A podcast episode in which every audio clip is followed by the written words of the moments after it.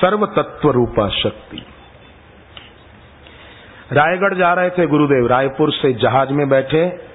छोटा ग्यारह सीटर जहाज़ था। मैं भी उस जहाज़ में था और दो तीन साधक और भी थे।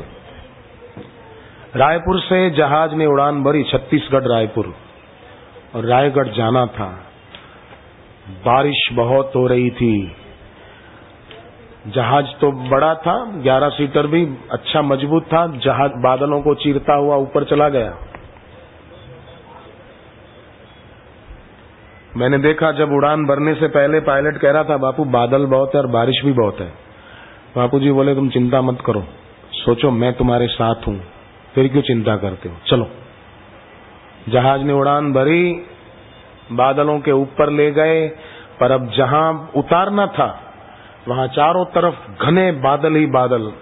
कुछ सूझ ही नहीं रहा था पायलट को कि अब कहाँ से उतारूं, कैसे उतारूं। घोर काले काले बादल। गुरुदेव तो आँखें बंद करके बैठे थे।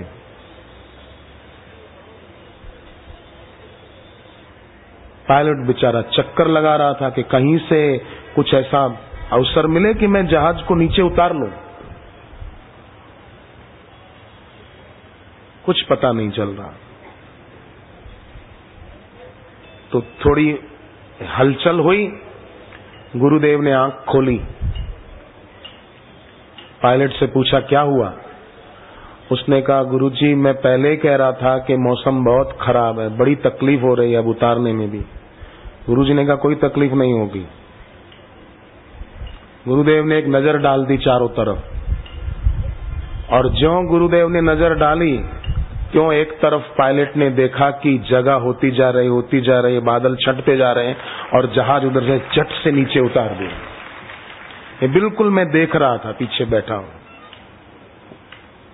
सर्व तत्व रूपा शक्ति।